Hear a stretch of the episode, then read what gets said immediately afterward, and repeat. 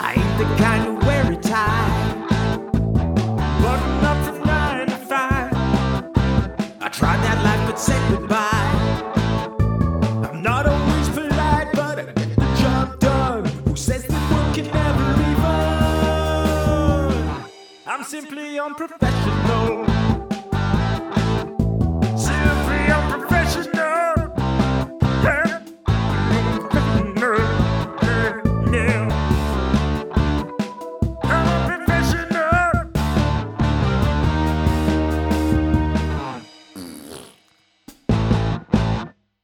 Good evening, ladies and gentlemen. Welcome to another episode of Simply Unprofessional. Tonight, I'm your host, Rob. And it's just me. So, uh, yeah. I, uh, I have given Matilda control of my Discord soundboard so that it doesn't feel like I'm here all by myself.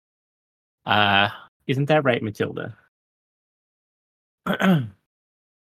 um, what is it you wanted to be called? Oh, yes, the queen. All right. Uh, so anyway, so me and Matilda are here. Uh, uh, the only reason I, the only way I could get her here was to uh, bribe her with hot dogs and cheese. Um, I know she loves hot dogs. I don't know why she added cheese on top.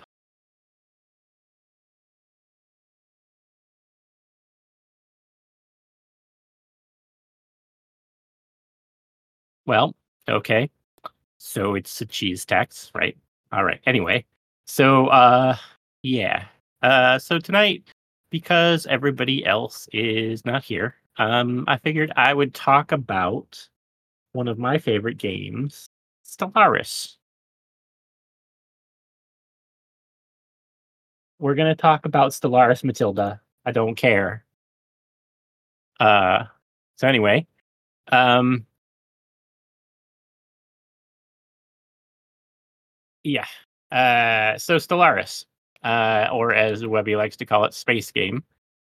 Um, so uh, uh, Stellaris, obviously, you know, space game takes place in space.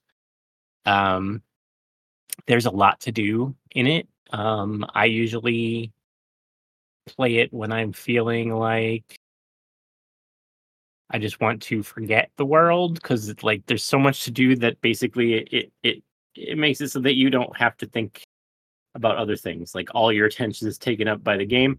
But at the same time, you could also do it and play it while you're like watching a show or something because you could pause it and pay attention to what you're watching if you want instead.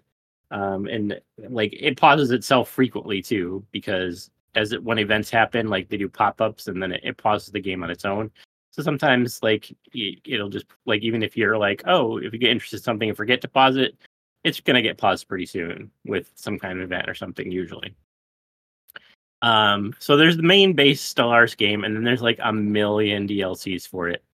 Um, there's a new one that just came out called the Astral Planes, which I do not have because I am currently broke. But I have all the other ones. Um, let me see 1 2 3 4 5 6 7 8 9 10 11 12 13 14 15 16 17 18 and the new one is 19 so there's 19 dlcs for this. Um not all of them are like story content and whatnot. Some of them are just like species packs where you could get different types of species and stuff. But i mean it does even that does add contact or uh, content to it. So i guess you know so 19 and counting dlcs Um, and then every time they come up with one, usually they change the base game as well to fit with it. Like because some of the mechanics you need, whether you have the DLC or not, because they change things. So, so usually when there's a new DLC, the whole game gets updated with cert, with with different things uh, as well, even if you don't have the DLC. Um, so um, I'm gonna go through and explain a little bit how to play and what you do. Um, like I said, it's it's very there's a lot to it. Um, so first, um, we're going to start off with creating, or well, when you first start the game, there is a whole bunch of pre-made species you could be. Um, humans, aliens. Uh, there's just a whole bunch that's already made by the game. Um, uh, but you can also create your own. which I have created lots of my own. Um, I've done all the species of the Mass Effect uh, games. I've created all of them. Um, I've done like half of the Star Trek ones. Um, and then I started doing fantasy ones. Like I, I have uh, what we call them the space elves because I have the elven kingdoms, I have dwarves, I have the fae, I have tieflings, I have dragons, uh, I have earth earth elementals and stuff like that. Um, so yeah. Um, so you can create like all types of things, uh, different species, and we're gonna explain really quick how to do that. Um,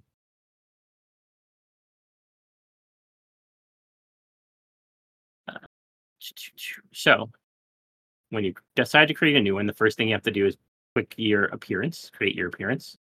Um, which is it's got several different categories. There's humanoid, which there are one, two, three, four, five, six, seven, eight, nine, 18, 19.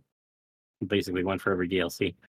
19 different types of humanoids uh, that you could be. Um, there's machines, so you could be a machine race. Um, there is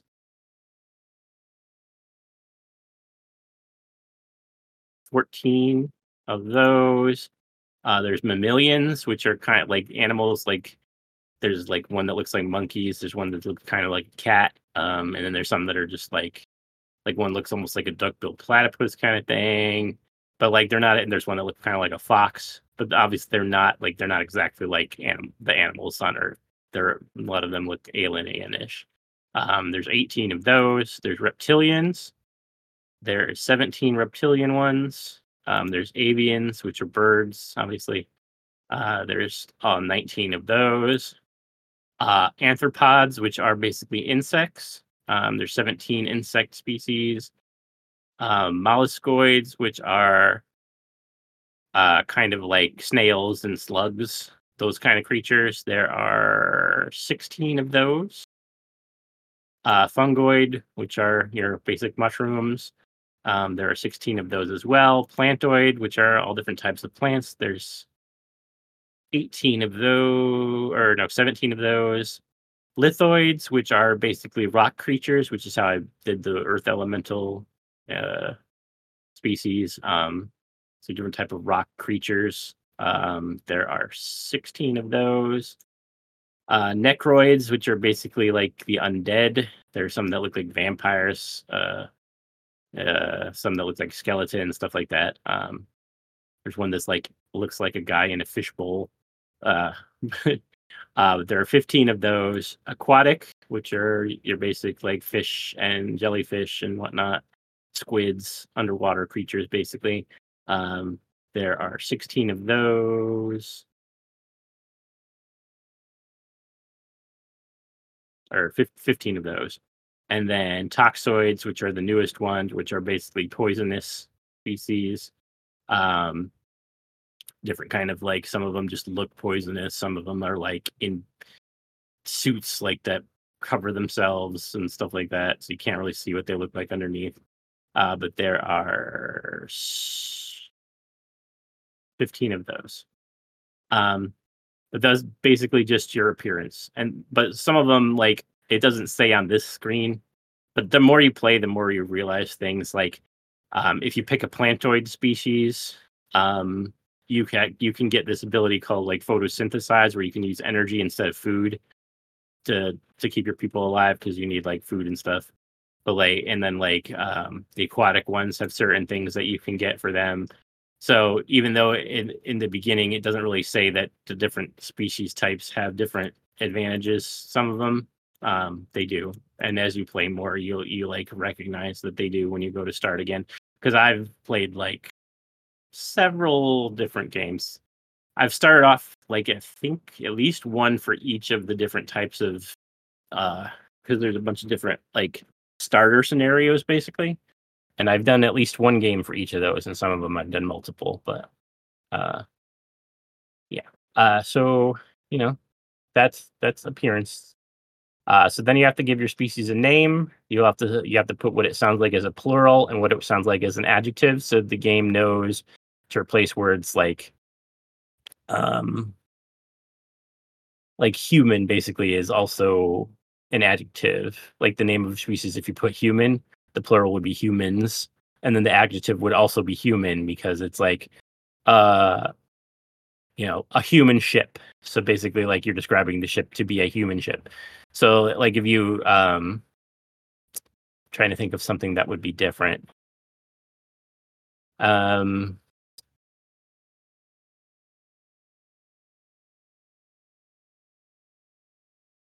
I don't like if you if you named like your species the squids or something, you could be like the adjective could be squiddish or like I mean or squid like I, I don't know. Basically like just so that the the text and stuff in the game fits with whatever your name of your species is. So you need a name, a plural, and an adjective, and you can write a biography for the species if you want. It's not necessary.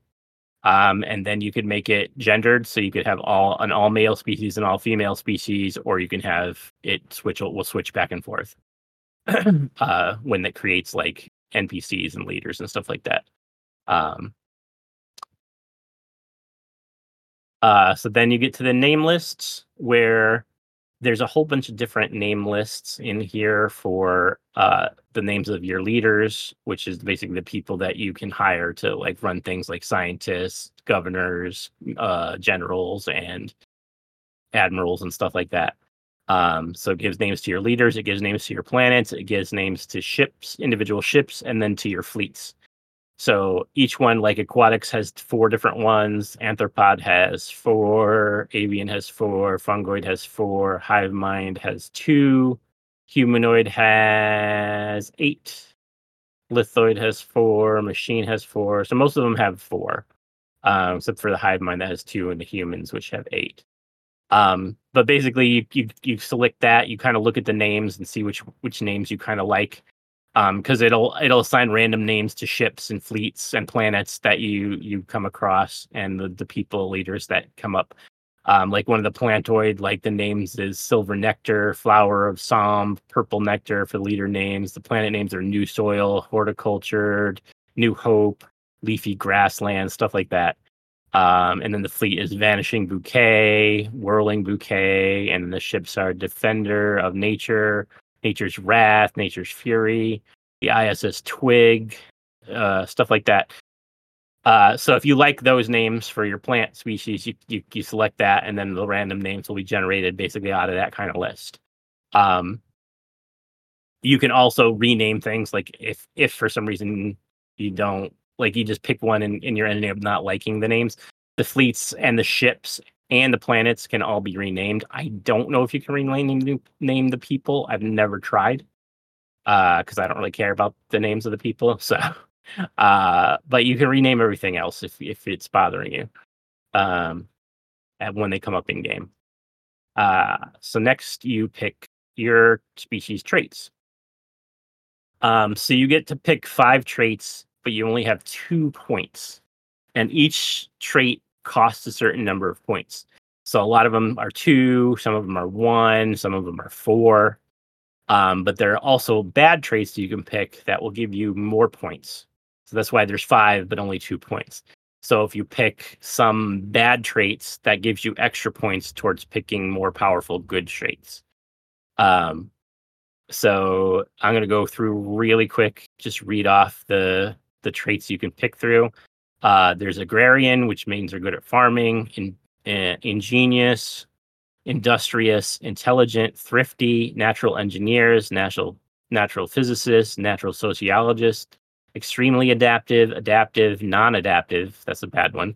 Rapid breeders, slow breeders, talented, quick learners, slow learners. Um, another negative one. Traditional, quarrelsome is negative. Docile, unruly is a negative one strong very strong weak is a negative one nomadic sedentary is a negative communal solitary is a negative char- charismatic repugnant is negative conformist deviant negative one or negative a negative one. Yeah. Uh, venerable, enduring, fleeting is a fleeting is a bad one. So venerable is you you uh, live a long long time. It gives all of your people 80 plus years on top of their regular lifespan. Enduring gives you 20 plus years, and then fleeting is negative 10 years. Uh, decadent is a, a bad one. Resilient, conservationist, wasteful is a bad one. Existential, I tr- uh, it True Prairie. That is a new one. That one just came with the new update. I don't even know. Okay, so that one it reduces your population growth during wars and crises, which is interesting. Uh Oh, that one increases it, and then there's a negative one called psychological infertility, which decreases it during war and crisis. I see. So those two are like juxtaposed opposites that they just put in. Uh, Jinxed is also a new one. It's a negative one. Uh, incubators, which is basically you can like grow uh, clones and stuff. Inorganic breath, which I gave to the dragons, was basically like you breathe out gases and stuff. Noxious, which can be a benefit. It's basically you give off poison, which is a good trait for the toxic uh, people aquatic, which is one of the ones for the underwater species, phototrophic, which is the one I talked about for the plant species, radiotrophic, which is um, basically you're a, uh, a species that's been irradiated, so you can live on two worlds which have been like blown up by their previous residents and into like nuclear wastelands. Uh, budding, which is another plant one, which helps with uh, spawning new species, and then invasive species, which is a plant one, which like means you can take over planets easier that you've landed on. But each of these has a point value. Like venerable, the plus 80 years is you need four points for that. Um, so you can't get that with with traits without picking some negative traits. Um, and then, like I said, if you want, like most of them are one or two points, or negative one and negative two. Uh, which gives you extra points to to use towards other things. Uh, but you can have a total of five of those altogether um, that you go through the list and you pick.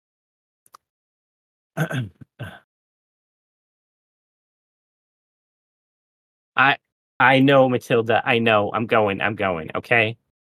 All right. So next is your home world. You've got to pick what what your home world name is, the name of your home star, you can click the type of system that your home star is, uh, and then you pick.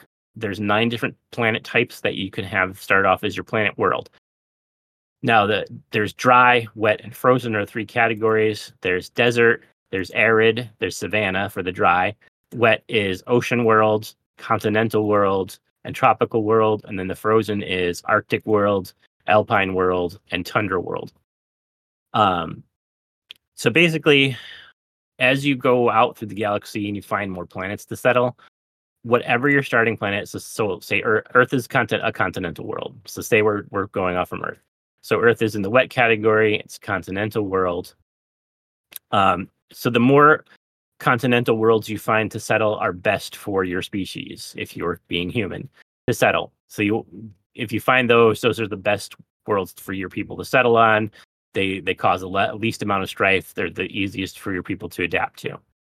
Um, so other planets from the wet category would be not quite as good, but um, not bad either. So like the ocean world and the tropical world would also be acceptable, even though they'll be a little more difficult to settle on than the continental world would be. Um, so, but if you came across like a frozen world or a dry world, you're not really going to be able to settle those. You could, but your people are going to have a lot of problems. It's going to take a lot more resources to keep them from dying, to keep them happy. um, so basically, you're you're you're kind of stuck with the planets from your category that you choose to to settle, at least in the beginning. Um, and then your city appearance, you get to pick what your city looks like, basically through the because there's like a a window like a communications window. It just shows what the city is on the outside. So you can pick what type of city you want to see through the window. That's all that is. Um, so origins. So origin is basically the starting scenario of how you play. Um, so when you first start off the game, you have one star that is yours. You have laid claim to. You have your one planet that yours is your home world on that star, and from there you set off to explore the rest of the galaxy. Um, so basically, you have you only have ownership over the one star and the one planet. Um, and then this these origins are basically what happens at the beginning of the game to start you off uh, as you're going. Uh, so the opening scenarios are uh, prosperous unification, which is basically the that's that was the one that basically just started like that's not really it's not really uh, if you want like boring like I don't want to have to deal with anything at the beginning of the game. That's prosperous prosperous unification. It's it's basically the way the game used to start off before they started doing origins. Um, it's just uh, that your your world has basically become unified and and as one and has set off to explore the galaxy. Um, there are some benefits for that.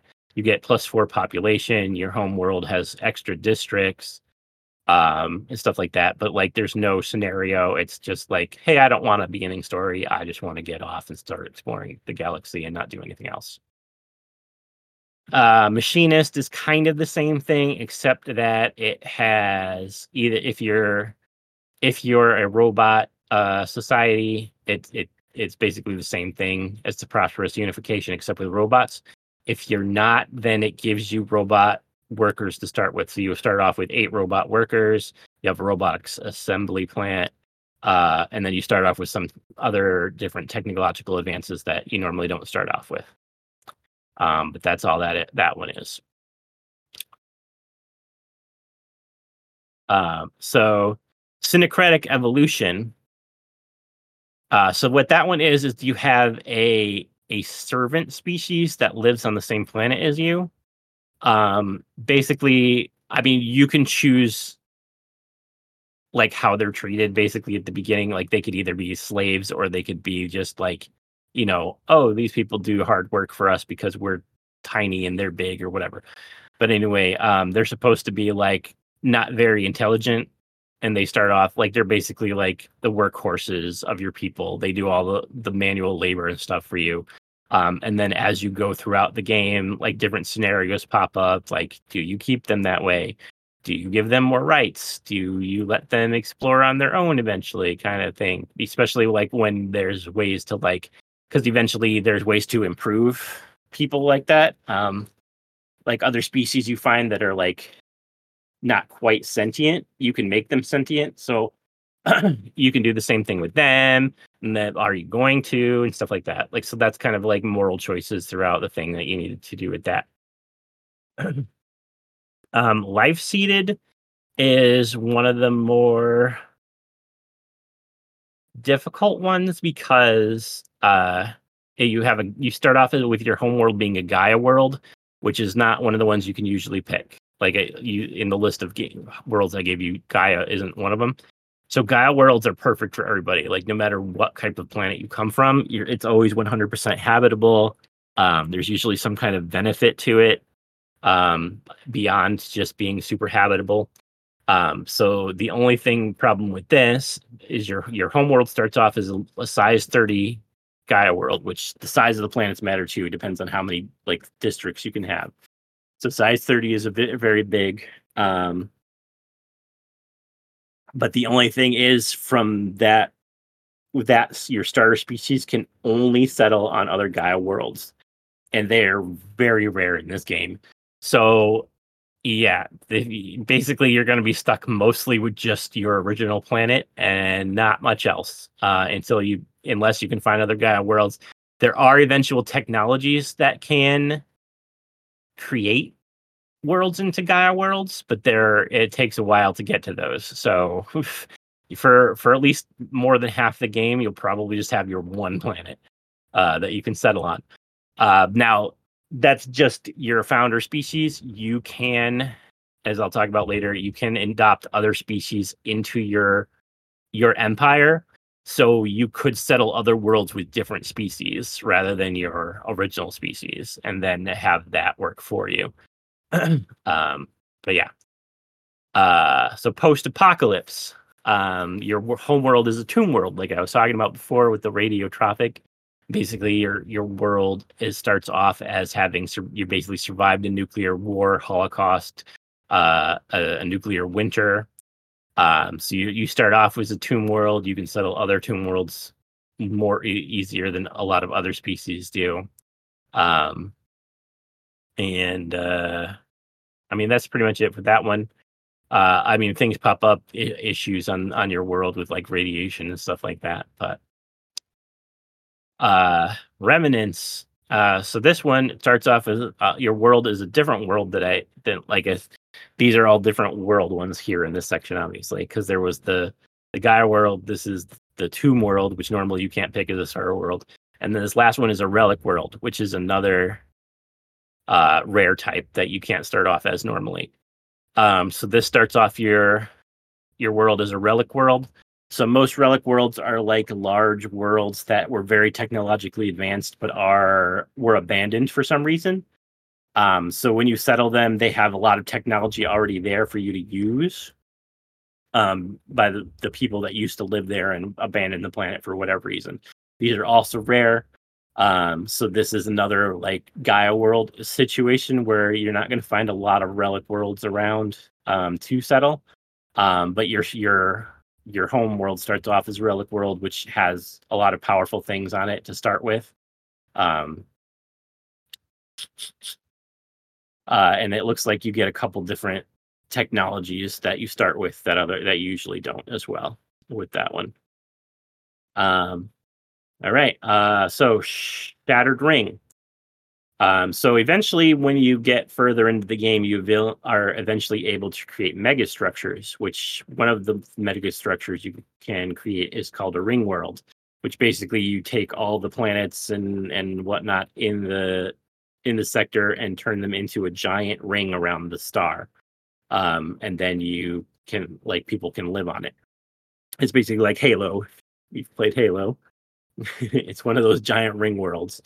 Um, so this one you start off with a ring world, but it's busted except for one section. So that one section is basically your home world.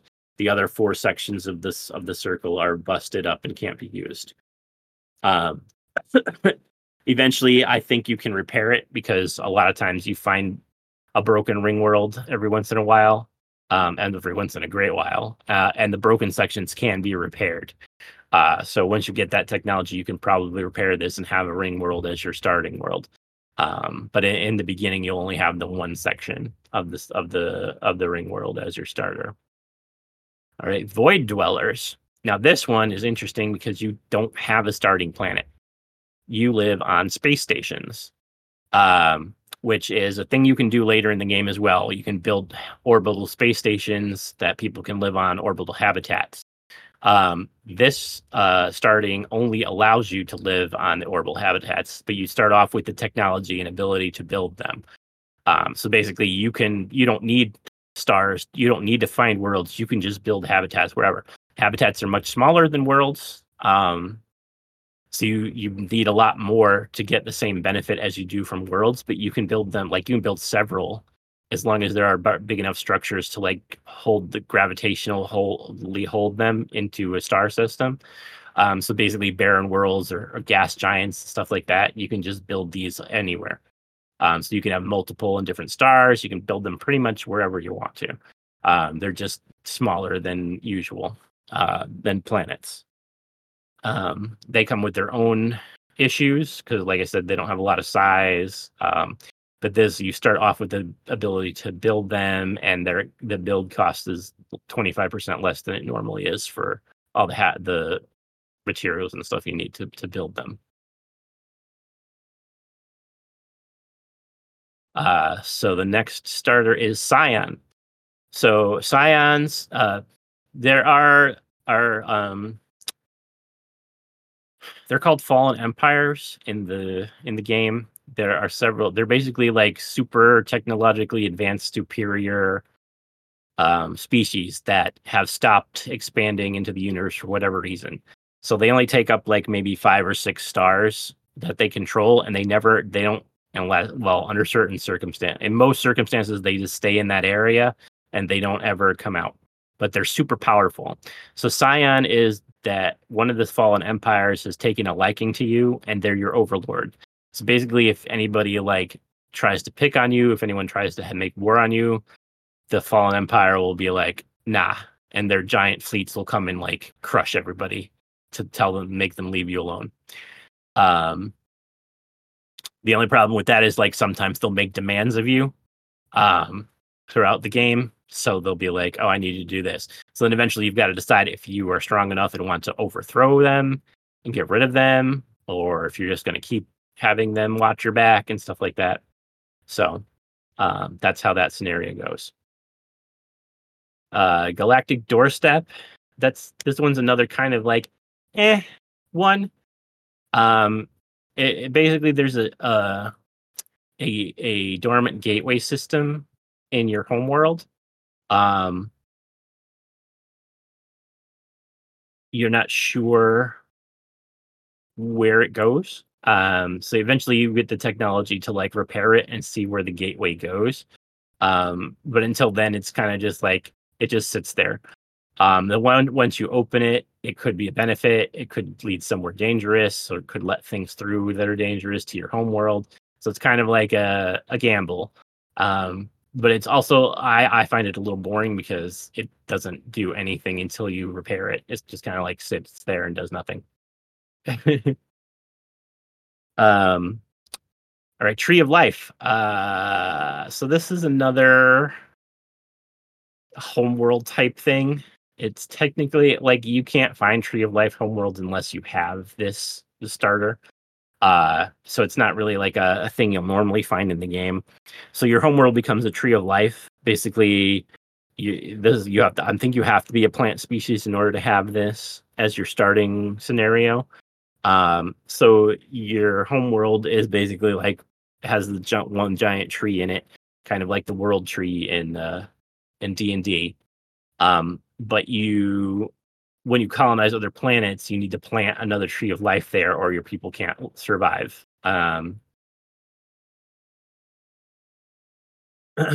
uh, so that's that's basically like you can live on most planets, but first you have to build a tree. You have to plant a tree of life there and let it grow and take over the planet before you can can move there. Basically, um, that's pretty much all there is to that one um, on the shoulders of giants. Um, basically, uh, there's these things called uh, archaeology sites that you uncover. Like as you're as you're exploring the universe, certain planets or or asteroids and stuff have archaeology sites, which you send scientists in to, to dig and usually discover interesting things or powerful artifacts and stuff. On the shoulders of giants, it starts off with your home world has an archaeology site, which normally it does not. Um, so basically it starts off with one of those archaeology sites that your scientists can excavate and see what's in there um, there are many different ones it could be um, so there are different scenarios that you could end up with with this.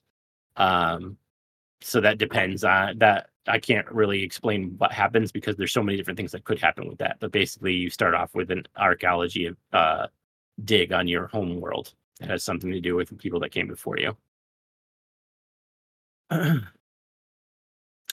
Uh, Calamitous Birth is you can only play this one if you're the Lithoids, which is the rock people. Um, basically, it your world has a massive crater, which was your people crashing into it on a giant lead boulder, basically, and breaking into the pieces that are you. Um, so then you can like fling, basically fling meteors at other planets and crash into there and like your people grow out of it so that's how you basically spread instead of doing it by ships like the other species do you basically fling giant meteors at, at, and create massive craters that your people crawl out of onto planets um uh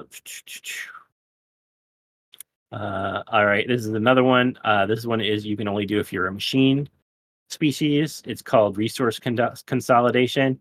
Your world becomes a machine world, which again is is one of the types of worlds you can't find. You can only do it by this by this starting scenario. You won't just find machine worlds out out in the galaxy.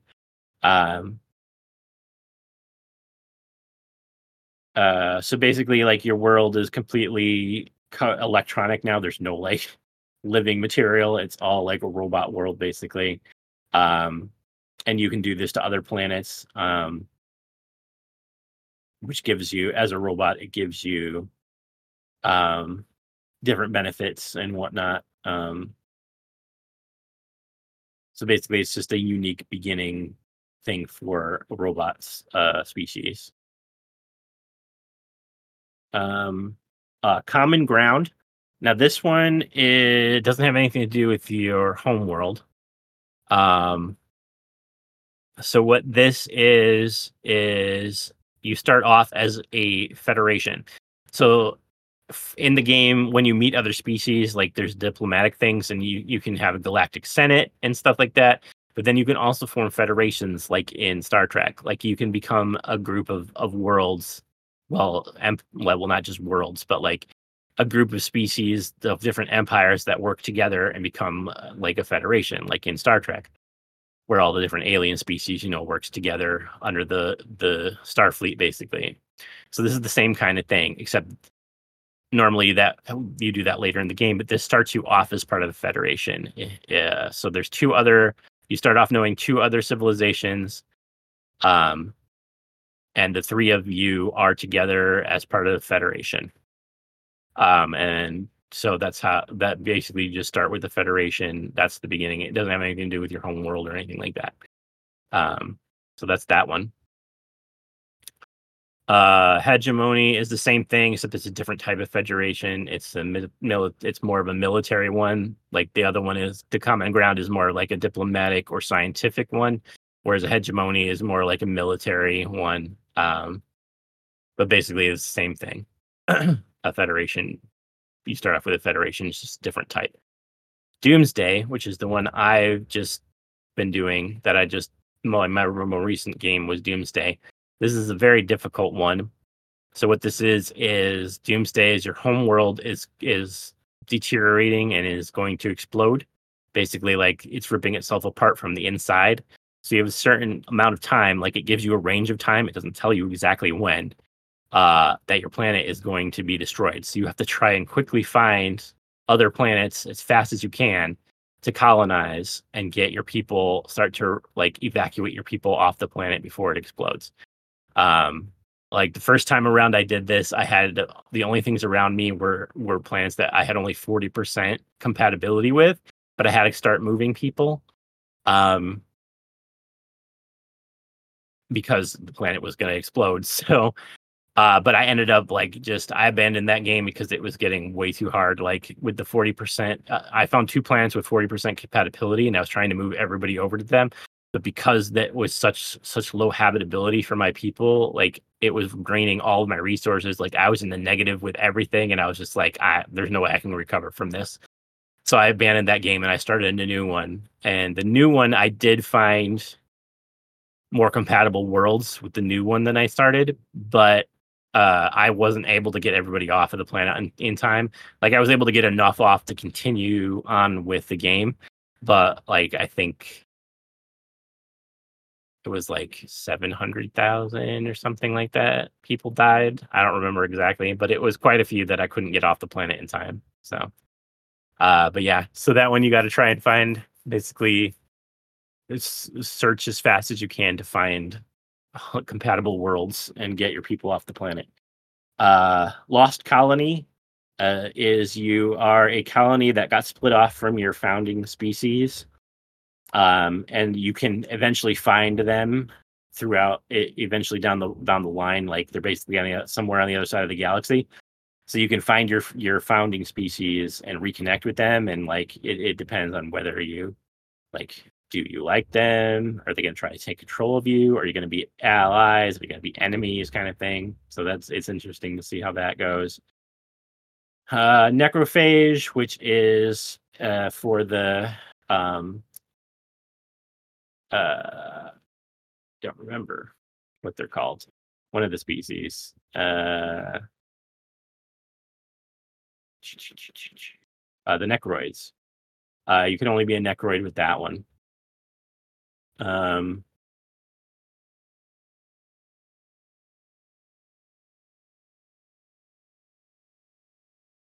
Uh, so basically, with this one, like you, you feed on other forms of life. Because they're basically like vampires. Um, so you you you basically you find other like pre like pre-flight uh, is uh, they, they call them pre-FTL civilizations, which is means pre for faster than light. Um, and basically you like infect them with your vampirism and take over their planets. That's how you spread in that one. Uh, so yeah, that one's an interesting one. I actually don't think I've ever played that one. That's one I'm gonna have to try. Um, yeah. Uh, so that there's that one. uh, Clone Army uh, is you were a an army that was cloned basically for a war. But then the people that cloned you either must have like gotten defeated and wiped out. So you're basically just a colony of clones that is just wandering around, and now you're going off on your own. Um, so this it gives you the ability to clone and gives you clone soldiers right off at the bat. Um, and uh, yeah, so that's the only way your species like procreates is through cloning. You can't do it the normal way, so you have to build like clone vats and stuff like that. Um, here there be dragons, which is one of my favorites. I played a couple times. Uh, where your home system has a sky dragon that flies through space and is protective of it. Uh, it it basically uh, you can't talk with the dragon when it starts, but eventually, like you can, and there's like stuff you need to do for it, and like it, sometimes it's a detriment. But then eventually, you gain the ability to hatch its eggs, um, and then you have basically mini dragons in your uh, fleets. Um, so yeah, that's a fun one. Uh, Ocean Paradise is only for the the water worlds. Um, so this one, your your home world starts off as an ocean paradise. Um, it's size 30. It's all water. Um, it's basically um, the largest kind of world you can get, um, and it's really beneficial to start off with that. And then, as you go with this one, when you when you create uh, when you uh, when you habitate it. Why, why, why are words gone? Where have the words gone? Uh, i will blame it canada matilda i will. Um uh colonize okay. When, when you colonize new planets um you can if there's ice in the system you can have your you can mine for ice and then drop it on the planet and have it melt and become like increase the amount of water on the planet to make your planets bigger. So that's an interesting one. Yeah. Uh, progenitor hive. Um, this is for a hive mind. If you're a hive mind species, um, so basically you don't have individualism. Like your whole species is controlled by one hive mind. Uh, and this is like an origin for that. Um, you have spawning pools and offspring nests and stuff instead of like regular buildings. Um, so basically, you you spread your hive mind to the rest of the galaxy, or at least try to. Um, subterranean um, is one of the newer ones. This is your species lives underground on the planet, so you can have people, other people living on the surface. Um, so whenever you you colonize planets, you actually move below the surface um, and live under there, which helps against like if your planets are being bombarded by enemy fleets. Like it helps protect you because you're underground. You don't take as much damage. Um, uh, mining is easier and stuff like that. Like it just has different benefits to being underground. And like I said, then you can have other species that live on the surface as well if you wanted to, instead of just being all underground. Um, uh, Slingshot to the Stars is another kind of eh one. Um, instead of the gateway in your home system, it has a ruined quantum catapult that you can fix. Um, so quantum catapult basically just flings your ships randomly throughout the galaxy. Um, so it's a good exploration tool, but I mean, other than that, it's kind of like eh. It's not really a very interesting kind of thing. Um, but I mean, I guess you could find weird things easier and faster than you would normally if you were just slowly moving out from your home world. So there's that's to consider. But I don't. I kind of think it's boring. Uh, Teachers of the Shroud. Um, so this one is basically uh, you you start off as a psychic species where normally you have to work towards it um, because the shroud is the teacher like there's a, there's there's like specialty things like there's the the there's ones that do like scientific study and stuff like that called the curators.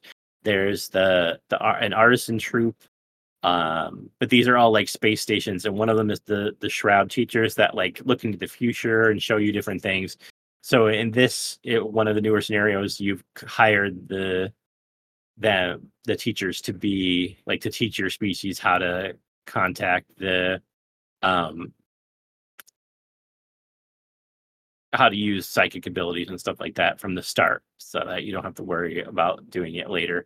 Um you also have a they give you a shroud beacon which allows you to build a shroud tunnel to their enclave um from where, wherever you want in your in your kingdom. Um uh Uh, so the Imperial Fiefdom is the next one. So this is basically you have an overlord um, that's a different species, um, a different um, empire that controls yours. Um, not controls, obviously you're in control because you're the player, but like they get to like tax you, but they also give you protection. It's kind of like the Fallen Empire, except that they're a regular um, empire. Um, because in the game you can ask to uh, basically have be like they're basically like your subjects. Um, you don't completely control them, but like you can set things. You can decide if they can vote on certain things and stuff like that. Um, so you can actually get people, uh, other kingdoms that are like or uh, empires that are weaker than you. You can demand that they become vassals. This is basically you starting off as a vassal to see how it goes. Like, are you going to build yourself up and overtake them? Are you going to manipulate them into protecting you while you're doing whatever? Are you actually going to just stay and be loyal? Like, there's decisions you make with that, whether you what you want to do. Uh, overtuned. Um, overtuned is basically uh, it's kind of like the teachers of the shroud that start you off with the telepathic ability. Overtuned is for the cybernetic route because you can, as the game goes on, you can choose to be cyborg people basically, and overtuned allows you to do that earlier on. Um, um, then there's Knights of Toxic God, which is another one I like. Um, so basically, in that one, you have there's orbital habitats that are called the the keepers. Um, there's knightly orders and quests that they go on. Uh, the knights go on quests, and then you get like pop ups of like you have to make decisions for the knights while they're doing their quests and stuff like that to try to find the toxic god. Um, that's a fun one because it's like all about it's all about knights and stuff. Like if I could combine that one and the dragon one, I would love it, but you can't combine them unfortunately. But that's that's one of the ones one of the ones I like. Um, so the next one is payback. So this one is you had a basically a this one is another challenging one. Uh there was a uh basically a a species that had control of a bunch of other species, basically enslaved them, a bunch of other kingdoms or worlds and stuff. So basically they your people rose up and like fought them off uh, and freed themselves. So you you start off as like you have a, a, one of their giant destroyed ships in in your in your home system um, that you can like mine for technology and resources. Um, but then they they like send a a fleet every once in a while and they're like, "Oh, you know, you just have to pay us back for all the things you destroyed and then you'll be free or whatever." So you can either pay it or you can fight fight back. Um, but they come every like 10 years or so. So in the beginning, you don't really have like you're not strong enough to fight them, but like as you develop, you can be like, hmm, should I try fighting them yet, or should I just keep paying this stupid tax or whatever? So um, that's a kind of an interesting one, especially when you find like their home system and try to go to war with them because they're they're jerks. They're a holes. I keep forgetting I'm not. I'm I'm I'm simply unprofessional. I can swear. I can swear. Indeed, Matilda. Indeed. uh,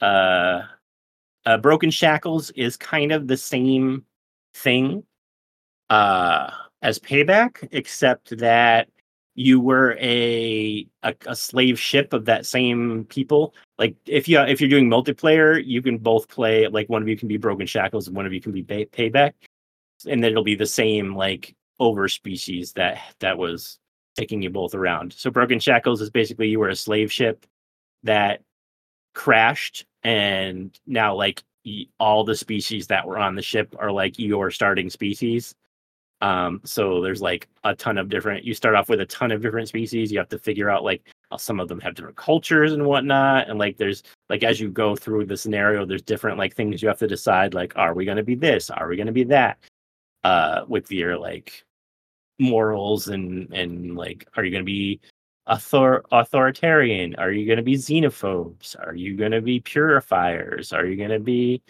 uh spiritualists? Stuff like that. Like you have to kind of choose that stuff because you have so many different species. And then like a lot of the most of the planets are accessible because you you have a lot of different species. So like most of them are from different types of like some of them are good at in frozen worlds, some of them are good in desert worlds, stuff like that. Um, but then you also have the problem like you don't have them showing up demanding you pay back like you do in in in payback like demanding that you pay your money for destroying their fleet but they're still like a menace out there the same the piece species that was had enslaved you. Uh the next one is fear the dark which is a fun one. I just did this one right before i did this new doomsday one. Um so fear the dark is you have your world in your home but there's also a second world that is inhabited in your home system. Um, so what it is is you are two worlds that basically are revolving around each other. Um, there was another world in between that was destroyed and half of your people think that it was from an out like an alien species tried to destroy you uh, but hit that planet instead. And so the other half of the world is like, no, you're it's just like a fluke thing. You're being paranoid. So the paranoid people move to the other planet. You have your planet, they have their planet. Um, so they don't want you to be exploring the universe. They want you to stay and not do anything. Um, so there's like scenarios that come up between your two worlds. Like sometimes they have problems. It's like, are you going to help them out? sometimes some of their people come to you and they're like, "Oh, I want to work with you." Like they're scientists or whatever. They'll be like, "Oh, can I work with you for a while?" Blah blah blah, and then you have to decide whether you want to let them go back or tempt them into staying.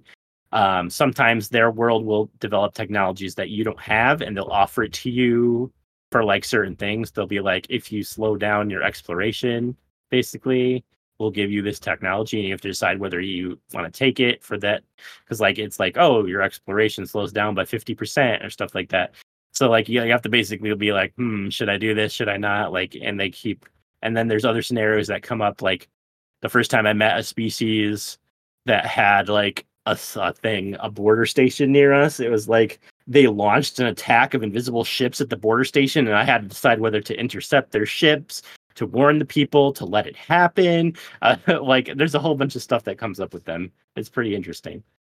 Uh, under one rule. Um, so they came up with with paragons recently. That was the the DLC right before this new one about that I don't have about the astral planes. So paragons are like special characters that have a lot of benefits to them. Um, you can you can build um, like things in one of your spaceship space stations to call out to the galaxy to get like these special paragon people. So this one allows you to start off with your ruler as a paragon. Um, you get to create like choose a bunch of powerful traits for them, and basically they because now there's a council that you choose their positions. Um, there's five person council usually. Um, eventually five. It starts off with three or four, uh, then you can expand it to five or six Um, but your ruler is one of these people that has like a lot of very special traits. And then things happen. Like I know there's a there's a thing about at one point he almost died. He had like a heart attack, and I had to like decide whether I was gonna like shuffle resources to try and keep him alive or just let him go and build a memorial type of thing and whatnot. Like there's a lot of different things that happen with that too. Uh fruitful partnership. This one is a newer one. I used this with my dryads.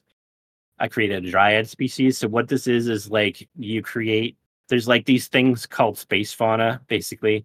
They're space animals that go around and just basically do stuff. Like some of them are docile, some of them are hostile. But with this, like all of them are pretty much docile and they come to you and they you have like these special fruits that they'll eat.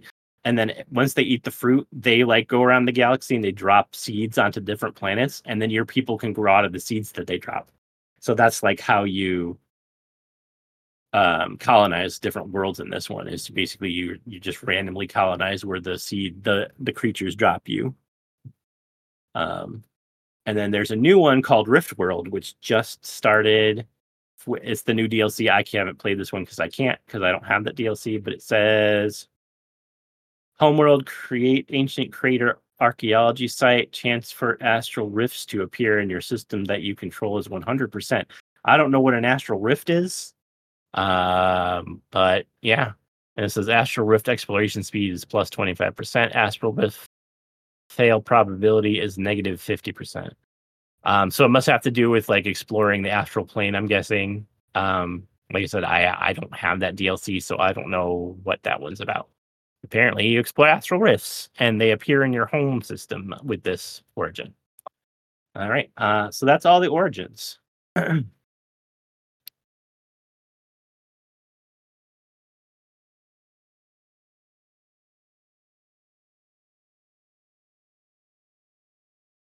Uh, thank you, Matilda. Uh, so then you, so after you pick your origin, you pick your government and your authority and your civics. Um, so your your your ethics, you get three points. Um, some ethics cost one. Like there's there's you can pick three one point ones, or you can pick one one point one and one two point one. Um, so the two point ones are just more uh invested in the certain type of ethics it is. So, like for instance, one of the ethics you can pick is militarist, uh, and then you can be, which for two points you can be a fanatic militarist. Um, so like the and then the um the opposing ones are opposite. Like so, militarist is at the top, and then at the bottom is pacifist. You can only be one or the other. Um, so it's pacifist and then fanatic pacifist, or militarist, fanatic militarist. Um, there's spiritualist, fanatic spiritualist, um, materialist, fanatic materialist, uh, authoritarian, fanatic authoritarian, egalitarian, fanatic egalitarian, xenophile, fanatic xenophile, and xenophobe, fanatic xenophobe. And then in the center is Gestalt consciousness, which is basically the hive mind type thing. um,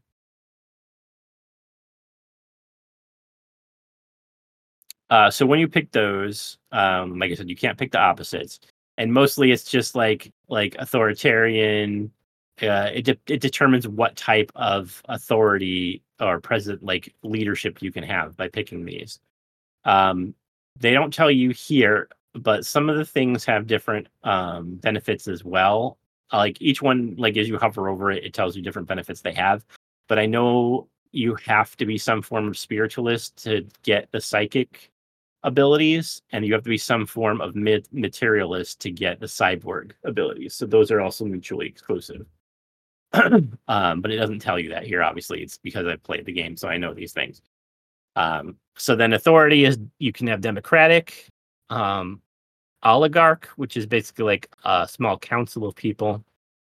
Uh, dictatorial, which is you're basically like a dictator. You have a so the president's the democratic is you have a, well, like a president that's elected every 10 years.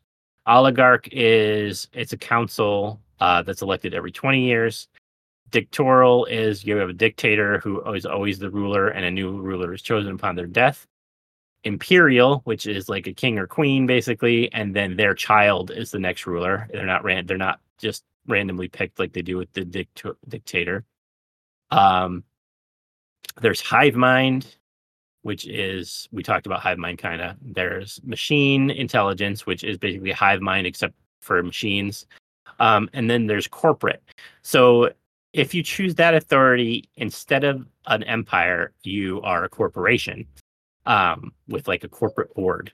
So what that is is basically you're spreading. You're like a commercial business that is trying to spread to different. Like when you come when you meet other species and stuff, you can then open like businesses on their home world and you can be like just a regular business like selling stuff and whatnot or you can also be a criminal empire uh doing shady shit um which increases like crime and stuff on those worlds so that depends on what you want to do with that um and then your civics you get to pick two civics which there's a huge list i'm not going to go through all of them but like uh there's diplomatic corps where you get extra envoys. Like each one has a benefit of being them. Um, there's master crafters, which you can create. You have artificers instead of artisans that create consumer goods and trade value and stuff like that. Merchant guilds, mining guilds, uh, police state reanimators, which you could bring back the dead. Uh, so there's a whole bunch of different things, and some of them are depend on what your like. There's uh, exalted priesthood, like you have to be spiritualist to get to unlock that. Fanatic purifiers, um, you have to be, which basically means you're trying to wipe out everyone else in the galaxy, kind of thing. Um, but there, there's like a ton of these. I'm not going to go through them because there's like a billion. Uh, but you, you want to look for those and choose your two two civics, and then later on, I think you can get a third civic um, by unlocking it through technology, but that takes a while. Uh, then you choose the voice on your of your advisor. So there's a bunch of different voices that you can pick that gives you like alerts and stuff. Uh, then you name your empire, and you also give it an adjective. So like the like I said, the game wants to whatever your adjective is. Um, So say I was like the Rainbow Union, the adjective would be like Rainbow Union. Like you wouldn't put the Rainbow Union again, but like so Rainbow Union ships, blah blah blah blah. um, so whatever adjective it would be to describe your empire or whatever. Then you get to design the flag of your empire, which there's many different like shapes and colors and stuff that you can do for the background and for the front symbol and all that. Uh, then you get to pick the appearance of your ships which there is one, two, three, four, five, six, seven, eight, 10, 11, 12, 13, 14, 17 different types of ships you can choose from. Um, but uh, uh, for style, basically. And then each one has different ships in that style. Like there's a bunch of different types of ships and, and space stations and stuff in that style. There's 17 different styles.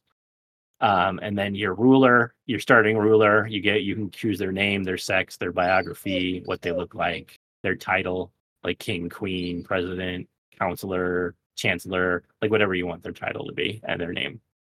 Um, and then you get to pick uh, one trait unless you have that special starter thing with the uh, the special starter scenario with the um, Paragon leader. You you get to pick one trait for your leader, and whether they're an official, uh, a commander, or a scientist.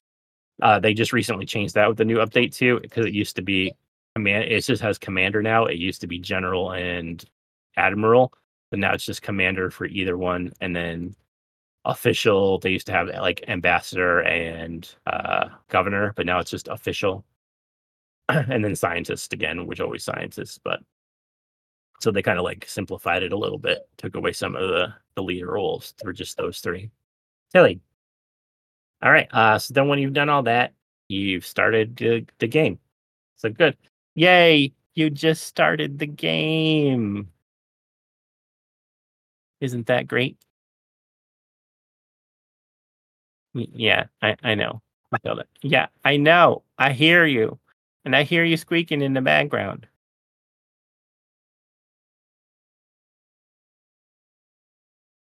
Uh so anyway, now you get to start the game. Um, so basically, to play the game, like I said in the beginning, you start off with one planet, one well, unless you have that Fear of the Dark, then you have, technically have two planets, although one of them you don't control. So you have your one star system that you start off with. It's got your home world, um, and then it's got some resources that you need to mine uh, or study. So basically, you start off with one science ship, you start off with one construction ship, and you start off with a small contingent of fighters. So you send your science ship out to explore the surrounding stars through lines called hyperlanes. So each each um, system has lines that come off it that lead to other star systems.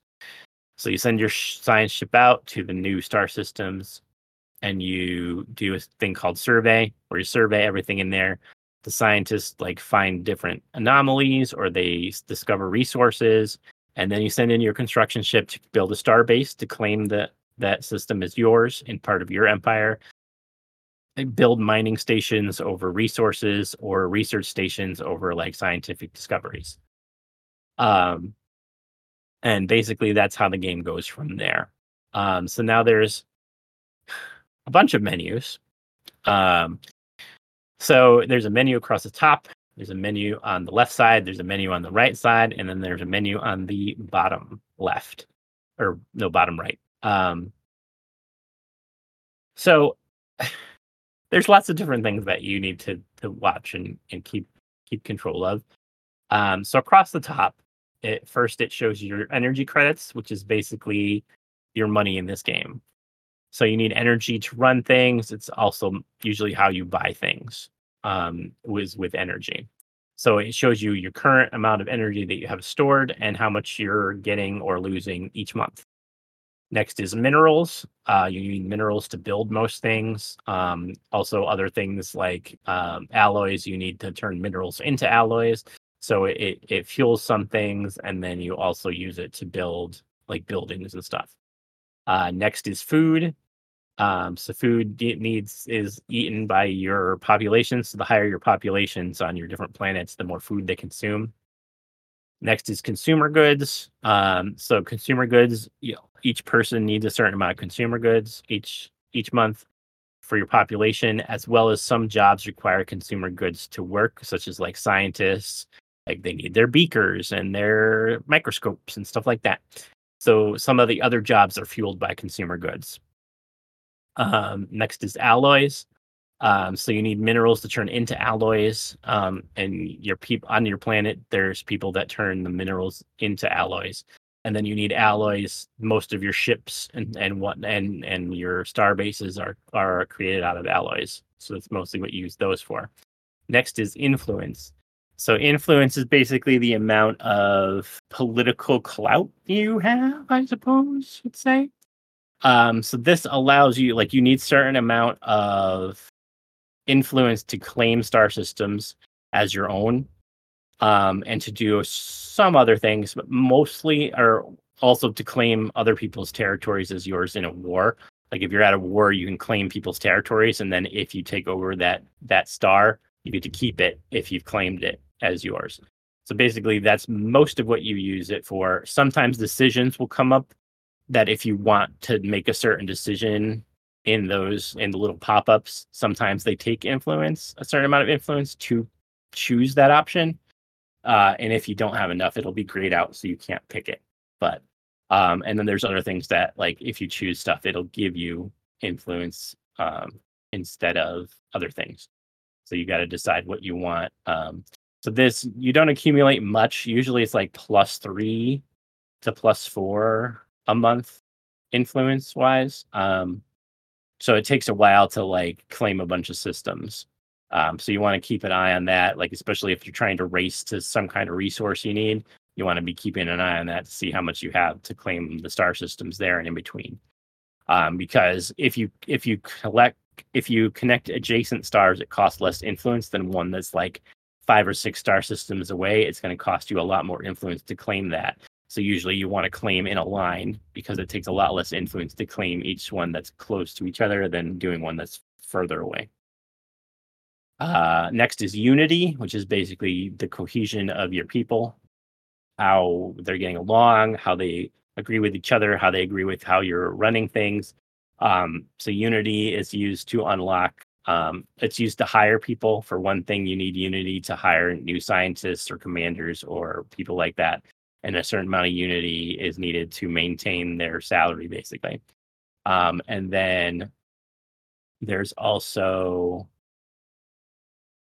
um, traditions that you can unlock with that. Um, so you can have up to seven traditions that each have different benefits to them. Um, and each one has like five or six different subcategories of each tradition that give you special powers, basically. Um, so currently in the current game I'm playing, I have the traditions I've unlocked so far discovery, expansion, and mercantile. So discovery, it allows me to uh, uh, so my survey speeds are increased greatly. I ha- I can uh, research anomalies faster. All of my research stations have bonuses. Um, I can maintain more scientists. Uh, uh, my leaders gain experience faster, and the, my upkeep of regular researchers is reduced with that. For expansion, my colonies develop faster. It takes less influence to claim star systems. Um, it takes less. Uh, it reduces the amount of minerals and energy my star base is consumed to be upkeep. It uh, grows my population more. New colonies start with additional populations. So each one has like a mercantile, like all of my trade stations collect trade. One's more faster. There's more trade protection against piracy. Um, my merchants produce more trade value and amenities. The the trade value overall is just increased, stuff like that. So each one of those has different things under it. Like one of the traditions you can unlock is the the psychic ability or being cyborgs. Um, so that's what that does with Unity. Um, and then every time you complete a tradition, you get all you unlock all the things in it. You get special ascension perks, which are super powerful abilities um, that really help you along in the game. Um, so after Unity is your how much research you're getting per per month. So currently my physics research is plus 185, my society research is plus 150, and my engineering research is 158. Uh, after that is your rare, rare resources, volatile motes, exotic gases, rare crystal, living metals, Faro, dark matter, nanites, and minor artifacts. So that shows you how many of those you're getting each month. Uh, then is your empire size. If your empire size is over 100, it starts to slow down your uh, uh, technology um, research and uh, increases the tradition costs for unlocking traditions. So basically, the larger your empire is, the more those kind of things slow down because you're taking resources away to maintain your giant empire. Um, and then the next is your population. Uh, what, how much total population you have in your empire, and then it breaks it down for species of each one. Uh, what what type? If you hover over it, it shows you what each type of of species you have. Um, next is envoys, how many you have and how many are currently working. Um, envoys are your diplomatic corps, basically. They help to, when you meet new species or new uh, animals or whatever, like they work to decipher their language so that you can communicate with them. And then you can send them basically as diplomats to improve relations or harm relations, or you can send them as spies. Um, but you, currently, I have four. I can use four. I'm only currently using one, which I should remedy that. Um, and then after that is your starbase capacity, how many starbases you can have versus how many you're using. And then your naval capacity, how much of uh, navy, how many basically warships you can have based, and how many you're currently using. Uh, and then further over is the pause button and the play button, so you can pause the game if you need to read something or if you're doing trying to make decisions and you don't want the game to keep going as you're trying to decide what to do you can pause it and then there's also the music and you can increase the speed of the game and, or slow it down as well here.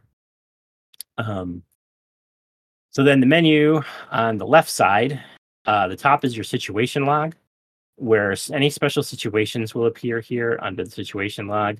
Uh, any archaeological digs you've uncovered uh, um, any special things that you need to research that have popped up, um, any special projects that you've been giving given. Um, they all there in the situation log. Anomalies, um, they pop up while your your scientists are surveying. Uh, I usually just have them research the anomalies right away. So as soon as they pop up, I just click research. But if for some reason you just want to survey, like say you're trying to get somewhere fast and you just want them to survey, um, the anomalies will be listed here. You can go back and research them later. Um, and then the last tab under that is victory. Um, it shows you who has what, how many points towards victory, and it show it tells you what the victory conditions, like what it's counting towards victory conditions.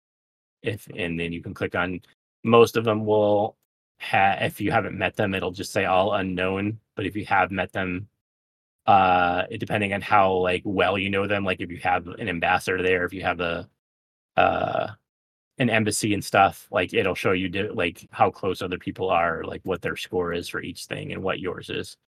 Um but if you don't know them very well it'll just say unknown for all of them.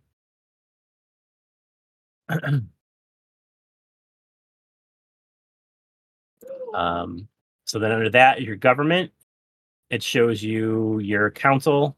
You can change out leaders here, except for your main leader because they're usually elected. But the other counselor positions you can change out to any leader that you want. Um, you have agendas that you that your council is currently working on. Um, usually they're all beneficial. I've never seen a detrimental.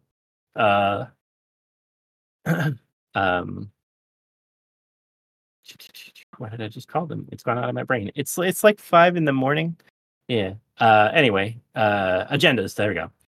Okay, so agendas uh, here that your your counselor is working on, and then when they've completed it, it becomes more powerful and lasts for a while. Um, then there's factions, which shows you the different factions of your your population, what they want. Uh, like there's a list of what it is that those factions desire. You can decide to follow those or not. Um, and the more of uh, that you comply with their wishes, the more unity you get from them. Um, and then policies and edicts. So there are different policies on different things that you can change. Um, like your trade policy, I currently have wealth creation as my trade policy, but I can do consumer benefits or marketplace of ideas. Uh, economic policy, I have mixed economy, but you can change it to civilian economy or military economy. Um, resettlement, I have resettlement is allowed. You can you can not allow it um, orbital bombardment. There's selective, indiscriminate uh, subjugation. There's oppressive, balanced, or benevolent. Uh, war philosophy is unrestricted. Liberation wars or defensive wars only. So there's a whole bunch of things under policies that you can choose: slavery, denied or allowed, purging, uh, prohibited, displacement only or allowed, stuff like that. Um, and then edicts are they cost Unity, but you have a special edicts budget of Unity that you can use for for uh, edicts. Um, but if you go over that, then it draws out from your regular Unity too. Um, but they, they, don't all cost Unity. Like some of them cost energy credits, some of them cost uh, the special, uh, uh, the rare resources. But each one has different abilities. Like there's recycling campaign, that costs uh, monthly energy credits, but your consumer good upkeep is negative 10%. Uh, one of the ones I have active is Map the Stars. It, it's 32 Unity a month, but it, it increases your survey speed by 25%, anomaly discovery chance by 10%, and your ship discovery range by one. Um, and then there's like if you're running low on something, like say I'm low on my food is in the negative, I'm going down each month rather than gaining. I, there's farming subsidies, so I can increase farmers' output by 50%, but it increases the energy cost upkeep of farmers by 50 uh, by 0.50 points. So every farmer it costs like half a a credit more per month to maintain them, basically stuff like that. Um, so that's the the edicts. Um, uh, Next is society management, which I was talking to you about.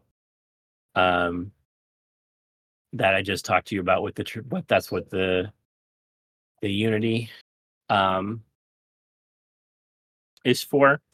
Um, so then there's another tab here called Crisis. So at the end of the game, there's a crisis that forms that comes from like beyond the stars. There's like five or six different ones that could be the end game crisis. But basically, you have to like deal with it at the end of the game. Some of them could be it could be awakened sleeping empires that I talked about before. That's why I said they normally don't do anything, but uh, sometimes they do. It could be threats from beyond the stars. But now there's a thing where you yourself can become the crisis if you want. Um, I think it was like two expansions ago they did this. Um, so if you choose to become the crisis, that's what the crisis tab is for. Like there's certain things you have to do and um, to become the crisis, and like it'll give you like a checklist of like you need to do this, you need to do that kind of thing. and then you become the endgame crisis, and everybody gets together to try to stop you. Uh, basically, Emperor Palpatine, this bitch. Uh, yeah. So, uh, so there you go. Um, so that's also like the Galactic Senate is a thing you can also you can not necessarily have to be the crisis to Emperor Palpatine this. So there's a special thing like normally the the the, the leadership of the count of the Galactic Senate rotates between the different member species. If there is a crisis that you're dealing with, you can elect a supreme commander to deal with it until the crisis is over. If y- it's you, the player, I mean, this is a multiplayer, so you could also be one of the other players. But if they choose you and you decide you can choose not to give up. Matilda, stop. If they choose you, you can decide not to give up the power and basically make the entire galaxy your empire. Like that's another thing. Like you basically become a secondary crisis after dealing with the crisis because you're like, nah, I'm gonna be the ruler and you can't stop me. I'm not giving up the power.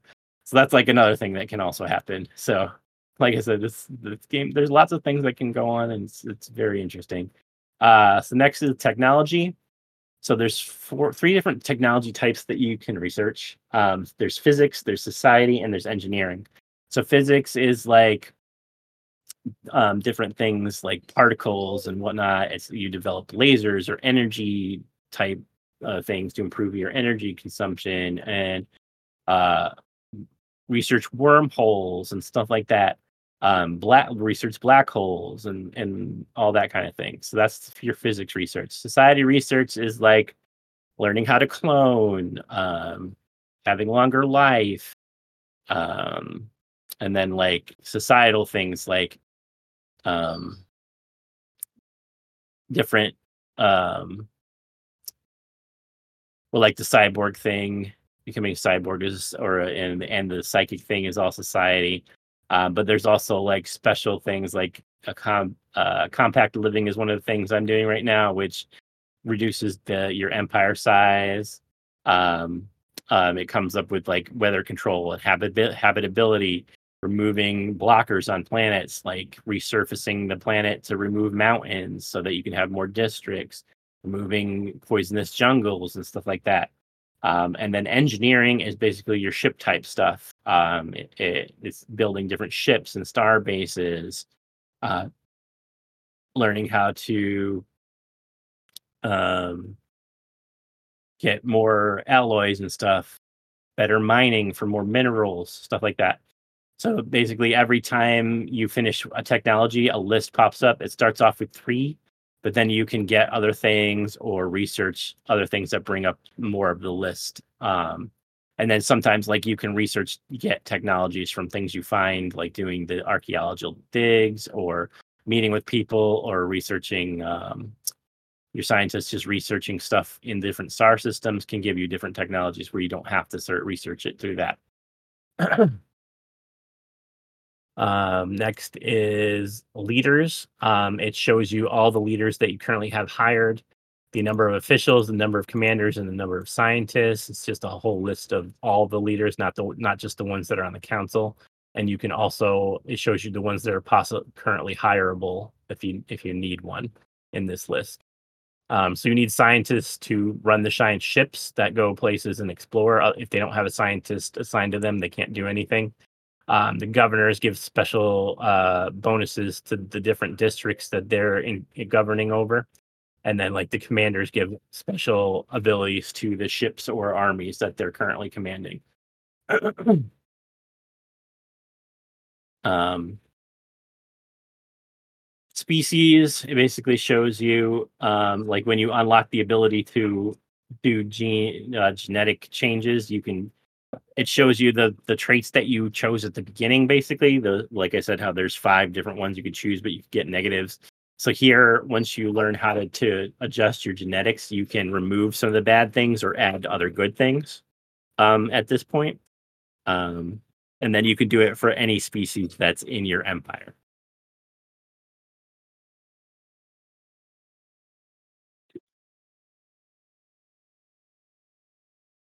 Um, next is planets and sectors. It shows you the different from here if you don't want to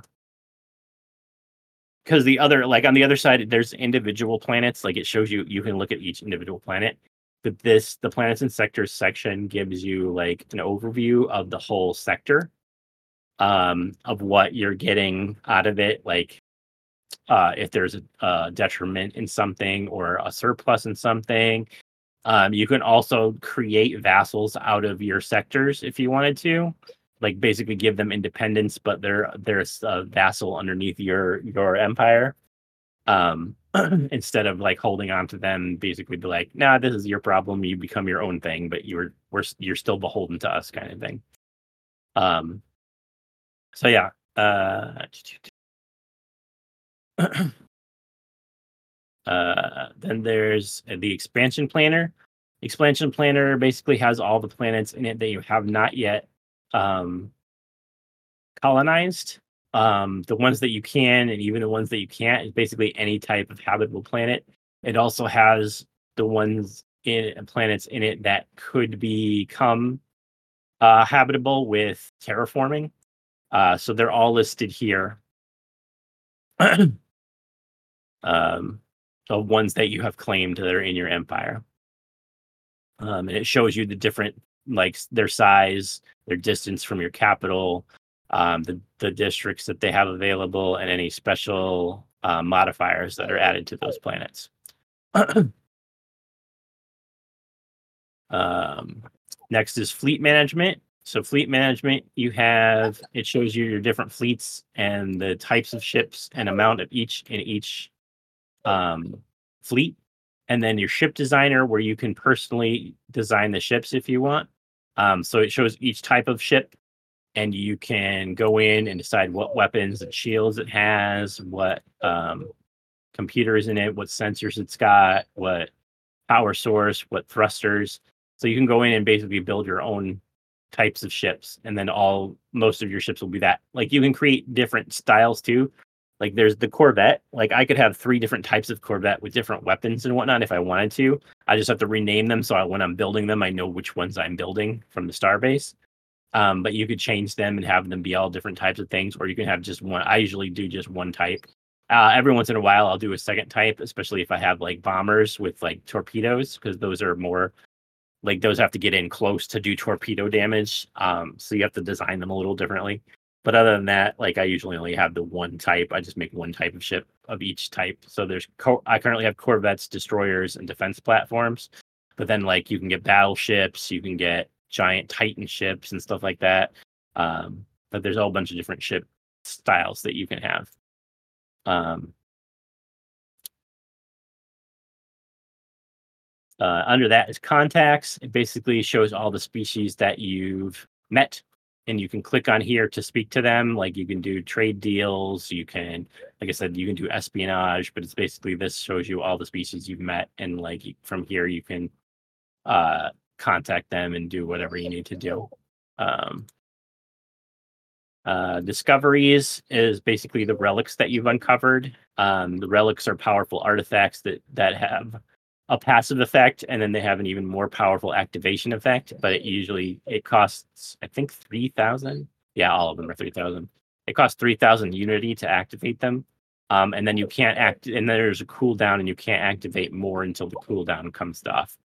Um, but um, so like i said they have pa- powerful passive effects and then they have powerful activated effects that are temporary. Um, but there you can have up to six of these. Yeah. Um, and then you have a bunch of minor artifacts that um, you can use for different things. Uh, basically, you you mine these from different like sites that you've dug up, um, but you can d- use them for different things depending on what your government type is and whatnot. Um, and then next is claims, which is what claims you've made on other people's territories. It shows you the list here of territories you've claimed from other from other empires that you could take over if you had a war. And the final thing is the market on this side. There's the regular market, which you can spend energy credits to buy different things like food or consumer goods or alloys or whatnot. Uh, you can also sell those things for energy credits if you want, if you have an abundance and you want to sell some to get energy credits. Um, and then the last is the slave market. Um, so if there are slaves for sale, they appear here on the slave market. Um, you can I usually have slavery outlawed. The only thing I'm allowed to buy from the slave market is my own species to basically buy them and free them. Um, that's all it lets you do if you have out slave slavery outlawed. Um, and then through the Galactic Senate, you can push to have slavery outlawed everywhere for so all the galactic species won't sell slaves. So like the so the yeah, and then so the Senate is on the other side. The top of the other side has the Senate. If you've created it, it's also possible to like not be a part of the Galactic Senate. So if you don't want to be, you don't have to. But the Senate has a bunch of things proposed that the the people vote on, and you have a different amount of influence based on your diplomatic score and what kind of uh, delegate you have representing you. I currently have a one of the paragons is my delegate representing me, so she's pretty powerful. Um, but it, it gives you a score based on your di- diplomatic weight of what voting. So you can vote to support, you can vote to oppose, or you can abstain from each thing that comes up. Um, and you you can propose stuff, but proposing causes influence to propose your own things. And then there's a list of things that you can propose under the resolutions tab. So there's a whole bunch of things, uh, a list of stuff that you can propose if you want to. Um, and then under that is your uh, your government tag. Uh, so there's there's different tags on the left side. There's government, which shows you any situation that's currently going on. Uh, then it shows you all your planets individually, and then your space stations. Um, so here you can click on your your planets individually. So if I click on a planet, it shows me what the the main thing of the planet is. This one is a factory world. It tells me what type of world it is, continental world what my species is 78% compatible with this, and the size of the world is 17. Uh, any special modifiers, which this world has high gravity, which is a building cost, adds 10%. District cost is 10%. Habitability is minus 5%. Mass, max districts is plus two um, for having high gravity. Uh, and then it shows you all the districts that you can build. There's always city district, industrial district, generator district, mining district, and agricultural district. Um, so basically, city district gives you your people places to live. It also unlocks slots for new buildings on the bottom. So there's 12 building slots, um, and normally they're all blocked but one. So the more city districts you open, it, it unlocks more of those up to the 12 slots to build stuff. Um, industrial district, um, that's where you get your consumer goods and your minerals or um, alloys from. Generator districts gives you more energy credits. Mining districts has miners that give you more minerals, and then the agricultural district gives you farmers, which give you food. Um, so that's what those are all built for. And then each building is, that you can build in the building section, there's a bunch of different ones. Like currently, uh, um, this planet has research labs, which is sciences turn consumer goods into research. Um, I have holo theaters, which entertainers turn consumer goods into unity and amenities amenities are a, another measure of something you have to have. Basically, amenities is like fun stuff for people to do, and if they don't have it, they get very upset at you, and your planet's stability goes down because everyone's miserable.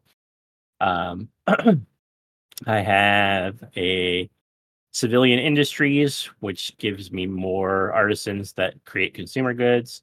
Commercial zones, which have clerk and trader jobs, which turn uh, which give me trade value and amenities. I have a crystal mine, which produces rare crystals, and a gas extraction well, which produces rare gases. Um, but like, there's a bunch of things that you can build. Um, there's alloy foundries, which give you more alloys. There's uh, auto uh, monuments, which give you more unity. Um, there's an energy grid, which gives you more energy credits. Um, there's food processing facilities, which give you more food. There's gene clinics, which increase, which have medical workers that increase your population growth. Um, hydroponics farms, which grow more food. Um, luxury residences, which increase housing and amenities. Uh, mineral purification plants, which give you more minerals. Um, precinct houses, which uh, give you enforcers who, pre- who prevent crime and spread defense armies. Um, so yeah, so there's also crime on planets, which you want to keep low. So your enforcers um, keep your crime low. um, research labs, which I went over already, resource silos, which can increase the amount of resources you can hold, um, strongholds, which uh, increase naval capacity and form and spawn defense armies on your on your planet. Um, and then temp, uh, I can currently build temples because I'm a spiritualist, so I can build temples with have priests that turn consumer goods into unity and amenities. Um, so different, there's different buildings based on your your government and stuff too that you can build and then there's some specialty buildings that you can only build once uh like on my my home world i currently have the vault of knowledge and the embassy complex and the ministry of culture all of which are singular buildings that have to be built on your capital. Um but you can only have one through your whole empire. Um, and those do different things as well. Like and uh, there's like i said there's just so much to do. Uh and then your space stations. It uh space stations have six modules and four buildings that can be built as they're upgraded. Um so the modules are shipyard anchorage gun battery hangar bay trade hub and detection array. Um, there are also more that are unlocked throughout the game because I don't know there's also missile batteries, which I don't currently have in this playthrough.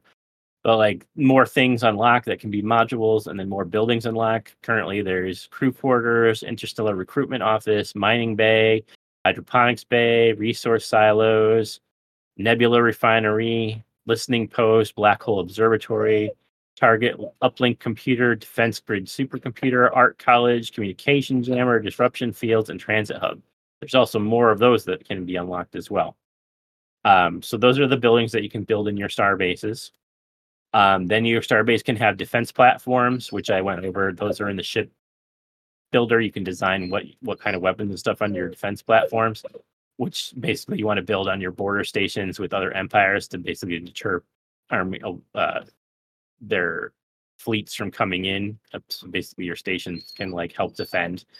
Um, and then shipyard, if your starbase has a shipyard that you put in a, as a module, you can build ships here like science vessels, construction ships, colony ships, and then your basic like corvettes, destroyers, battleships, all those kind of ships are built at this on the space stations. Um, so then the next tab is all your ships, your military fleets, your civilian ships, which are the science ships, the colony ships, and the um, construction ships, and then your transport fleets for your ground armies. Uh, next is politics. It shows all your observation posts over non FTL worlds that you're keeping an eye on, people that are like in the Bronze Age and stuff and whatnot. Like you, you get society research from observing them. Um, and then it also has all your fact different factions listed here. Um, like I said, there's also the factions thing on the other side, but uh, this one has it listed for easier. Like you can just quickly glance at it and see what percentage of the population is in that faction, what what unity, you're, how much they approve of you, and what amount of unity you're getting from them. And then the last one is megastructures. Um, currently, I have a few disabled ones that I've come across that were destroyed.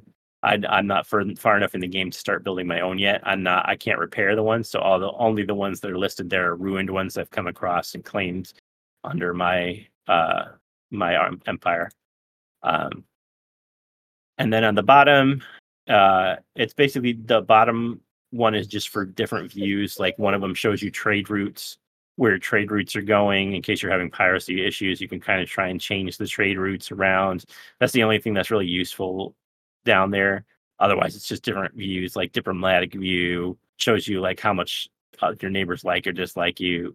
Like they're they're just different things to show different views. So, but yeah. So then as you go, like you can run into like different things. Like I ran into like uh the dimensional horror, which is like a giant like it looks like the alien from uh aliens, but it's coming out of like it's a giant thing and it's coming out of a black hole. Um yeah. And then like there's there's a whole bunch of like giant enemy things like that that you need like huge fleets to defeat that come through. There's a bunch of like different scenarios that pop up. Like there's little pop-up windows that, that tell you what's happening. Um, and you need to read through them. It's a little harder with multiplayer just because like every time you pause the game, the game pauses for everybody. So it's like, oh, if you have a pop up and then you're taking the time to read it and you're like, uh, you feel like the other people are like drumming their fingers, like, let's go, let's go. And then like as soon as you hit okay, like someone else gets a pop up and then it's still paused, even though you just paused it. It's like, uh, so the that's the only real detriment to playing with multiplayer is just that it pauses a lot more, and sometimes when you don't want it to be paused, it's just kind of like, oh boy. But um, it's very entertaining to play against the computer anyway. Like I said, I've played a bunch, a ton of times. Um, but basically, like there's a there's the beginning, like I said, whatever your starting scenario is. Usually, you have a precursor event where you're looking like the somewhere close to your home world there was like another species and there's like a chain event where you go and you research different things and then you find their home world and that gives you something special um, and then you try to claim like territory either you can either claim a bunch of territory as much as you can to get resources or you can just claim a small area and protect it really well it's up to you how you want to play that um, and then there's the there's a mid game crisis which is almost always um, because there's these uh, small enclaves of fighters. They're basically like uh, warrior culture people that go out and like raid stuff, and you can hire them to go raid like your enemies or political rivals. Um, but then then mid game, usually one of those things becomes organized and becomes like a big threat and starts to like take over the galaxy until it's called the Great Khan usually until the Khan is killed and then they kind of just break apart or they become a more of a diplomatic thing. Like there's a couple things that can happen once the Khan dies, but that's called the mid game crisis, and that's usually what it is. Um, and then there's like there's other things that can happen too. Like there's um the Gray Tempest, which there's these thing called the L gates, and there's this an L cluster that the L gates lead to. And sometimes what's in there is completely innocuous. Sometimes there's nothing in there. And every once in a while, there's the Gray Tempest, which is a bunch of nanobots that come out and try to destroy the whole galaxy. So then you have to fight those. That's more also more of a mid game crisis because that happens about mid game. And then, like I said, then there's the end game crisis, and then there can also be this thing called the War in Heaven, where that's separate from the the end game crisis, where two of the fallen empires decide to fight with each other, and they force the rest of the galaxy to pick sides. So then there's like a whole huge war. That's why it's called the War in Heaven. Like the whole galaxy is that war. Um, but like, yeah, there's a whole bunch of things you can do. Like I said, there's espionage. There's, um, you like I said, you can take over the Senate and just keep the control. You can become the endgame crisis if you want.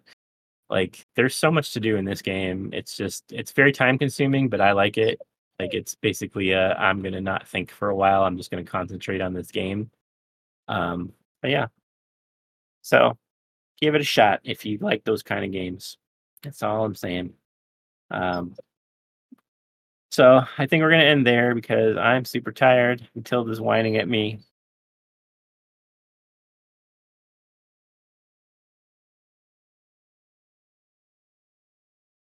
Oh yes, the queen. I'm sorry. The queen is whining at me. Um, so yeah, uh, we're gonna we're gonna stop here. Um, I don't really have a science corner for you. I did at the beginning, but it's gone out of my brain. It, it's almost six o'clock in the morning, guys. I'm I'm just gonna Science is sciencey. Sci- science is sciencey.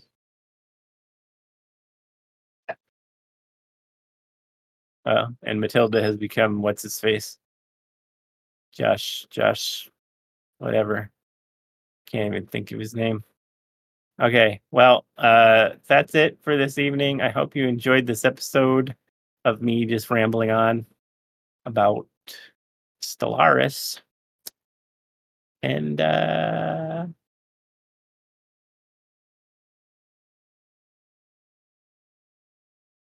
uh, I'm not in your swamp, Matilda. Uh so yeah. One more time before we go. So uh yeah, you can follow me on Twitter at confessor underscore x. Uh, and on Twitch at twitch.tv slash confessorx. And you can follow Matilda on Twitter at Matilda underscore DMP. Um, but yeah. Um, so we'll see you next week. And as always, fuck Booster Gold.